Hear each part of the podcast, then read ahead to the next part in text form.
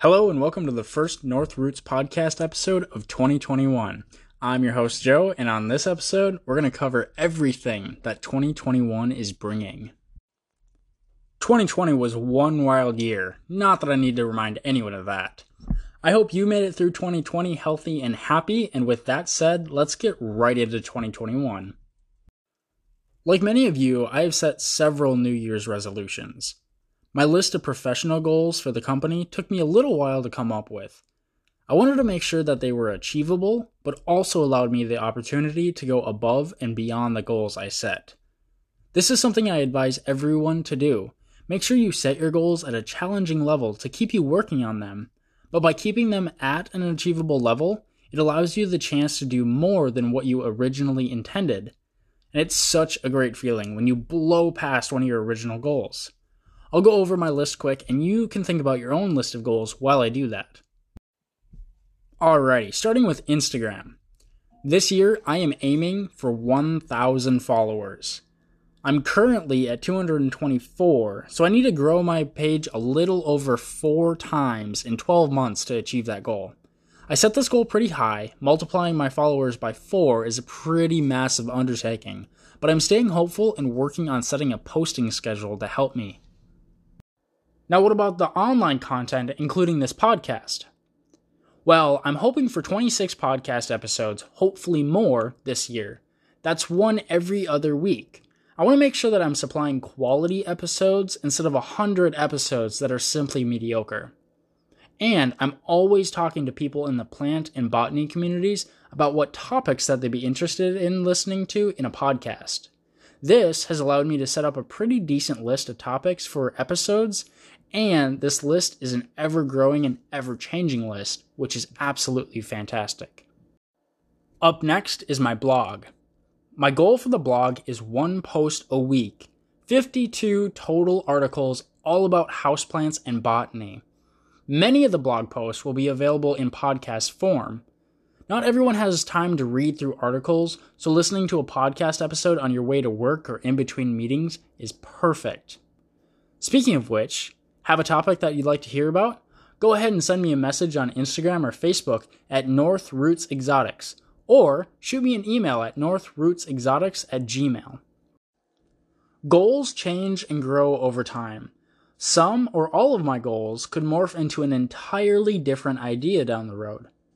Keep that in mind if you ever change the ideas of your goals or the reasoning behind your goals changes. It doesn't necessarily mean you aren't doing everything correctly. Sometimes things change, and that's just how we grow as humans. Speaking of growing, what's growing at North Roots? Well, I have some cool stuff happening and quite a few projects I'm working on. Other than my goals that I just went over, I have a ton of plant projects that I'm currently working on, which is what you really came here to listen to, so don't worry, I'm getting right into that. Let's start with the mother plants I've been growing out and fertilizing like crazy. A Epipremnum is a fantastic starting point. Currently, I have Jade, Marble Queen, Manjula, Pearls and Jade, and of course, the sought after Cebu Blue. I'll throw in Scindapsus pictus in this list as it's sometimes referred to as a silvery and pothos, even though it's not truly a pothos.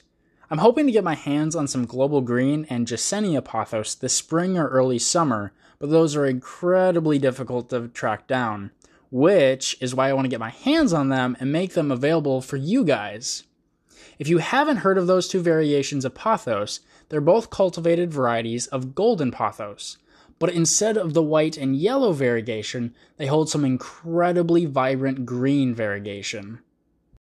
Speaking of variegation, the collection of Tradescantia is continuing to grow and will be readily available with a large supply for this summer. The quickest way for me to cover all of them is to just list them off, so here we go. Tradescantia sillamontana, or the white fuzzy, Tradescantia fluminensis deep purple, Tradescantia pallida purple queen, also known as the purple heart, Tradescantia cerinthoides red hill, Tradescantia cerinthoides smooth form lilac bubblegum, sometimes called the nanook, but that's a whole different debate. And last but not least, Tradescantia andersoniana Blushing Bride. This list should continue to grow this year as well. Once you begin collecting the Tradescantia varieties, you realize they're kind of like Pokemon, you gotta catch them all. Callisia elegans has also been incredibly popular, and I just wasn't able to keep up with the demand this past year. I'm working on growing out a bunch more of it this year to have available for everyone. You guys can't get enough of this stuff. As for other vining plants, I have plenty of pothos as I mentioned previously, but I'm also working on growing up some Philodendron Brazil and would really like to get my hands on some other variegations like Cream Splash, Rio, and Silver Stripe. And if I can possibly get my hands on some Philodendron Micans, that will be growing as fast as I can to get it out to you as well. These vining plants are a hit in apartments and homes. Seriously, super easy to care for, and they immediately bring in a natural vibe to any room. Or maybe you're just as plant crazy as I am and try to collect all of the species under a wide variety of genus. Oh boy, we're not done yet. I have some incredibly hard to get Monstera adansonii laniata, which is a wide leaf variation, but differs from the obliqua form. I've had some great success propping this stuff, thankfully, and I really think you guys will absolutely love this variety. The leaves are a gorgeous, vibrant green with a slight shine to them, and as they mature, they produce wonderful fenestrations. My hope is to have these available along with some normal form adansonii. Another one of my favorites is Rhaphidophora tetrasperma, or RT for short. Currently, I only have a small pot of it in my own personal collection, but I'm working on getting a bunch of it to produce and have available sometime in the summer. So many types of tropicals and temperates. How about succulents and cacti? Well, I am here to admit that I have very limited experience in the world of succulent type plants. I am doing my best to quickly learn and research as much as I possibly can so that I can raise these types of plants to provide you with them. I have purchased a few cacti and a few succulents for me to learn with in the hopes that I will quickly catch on to how they grow and the common issues with them. I don't want to provide a product to anyone that I don't know enough about or that I won't be able to answer questions about. I've said this many times before and I will continue to say it.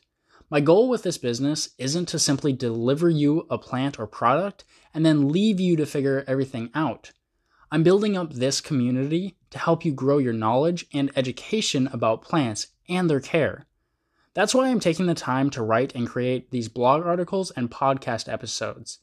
Oh, and my new platform Tin Can, where I do live audio broadcasts where you can ask questions and leave comments in real time.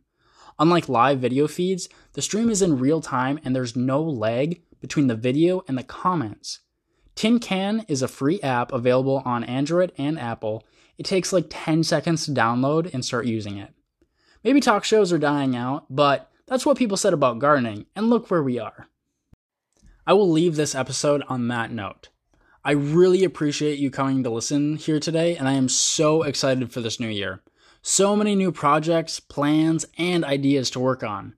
I want to hear what you guys are growing and working on, and what you're having a hard time getting your hands on, or some issues that you just can't seem to figure out. Go ahead and message me on Instagram, Facebook, or leave a comment on this podcast. You can find me anywhere under the handle North Roots Exotics. I had a suggestion a while back to end my episodes with a tip on how to take care of pests. So let's start that right now. Fungus gnats are the enemy of all indoor gardeners. Those things drive me absolutely crazy. So, what's the best way to take care of those darn things? First, take a look at the type of soil you're using. Is it a well draining mix? When you buy potting soil, make sure that the bag isn't waterlogged or super compacted because it's wet. This is an absolute fungus gnat factory. Steer away from very wet or cheap soils. Maybe you have a good soil that drains well, but you brought home a plant that you just couldn't go home without, only to find out it has gnats a few days later. By now, they've spread to even more plants.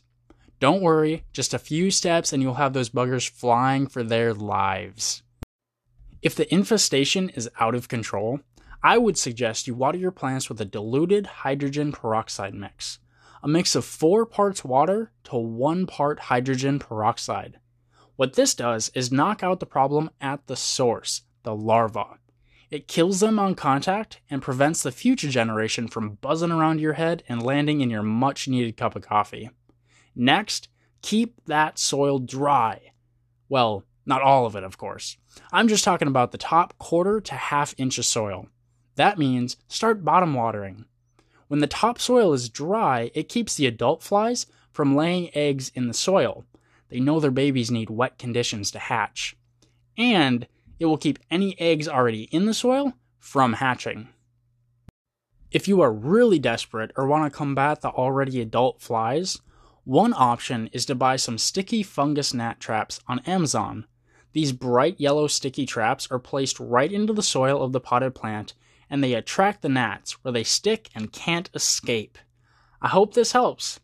Have a pest issue that has you at your wits' end? Send me a message and I'll cover it in a future episode.